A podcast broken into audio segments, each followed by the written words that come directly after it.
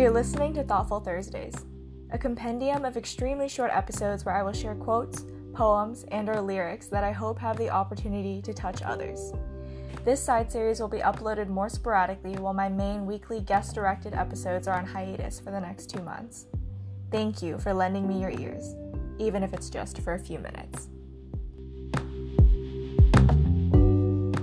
So something that I think that has been coming up a lot, especially given this current and long overdue wave of awareness, is the question of am I doing enough when it comes to allyship? And I think that this question is really important to consider not only at face value, but also because there's so many different ways to get involved in this movement as you can probably see if you're actively engaging in any form of social media right now or if you're staying informed through the news.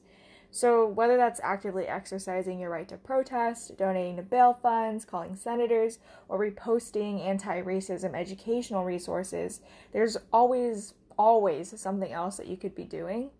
Um, and so I think that the answer to this question, and I definitely don't mean for this to be negative, is that we're probably never actually doing enough.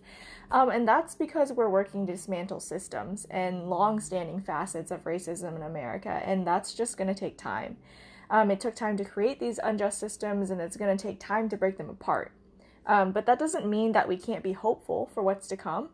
Uh, I think that most of all, it's just a reminder to not let off the gas pedal, especially right now when so many people are willing to help fill up the tank. And then along these lines, there's been this consistent discussion of the concept of performative activism. Um, and I kind of wanted to dive into what that is and why I think it's harmful.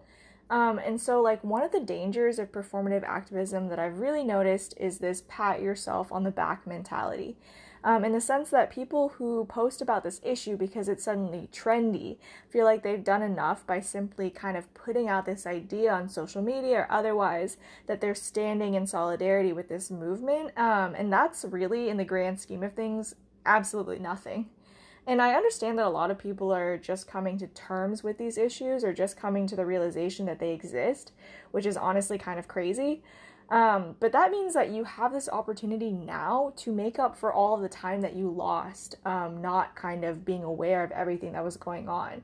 And I really just don't think that this is an ease yourself in kind of situation, especially not when so many lives are at stake and have been for such a long period of time. And I guess I wanted to make this episode specifically for those two reasons to answer the question of, am I doing enough?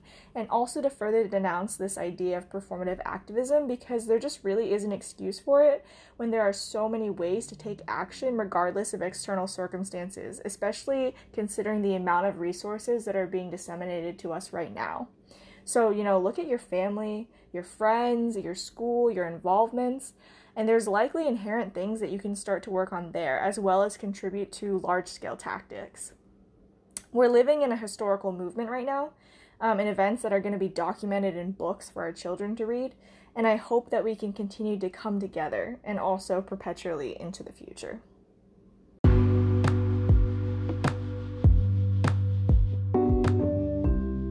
Thank you for listening.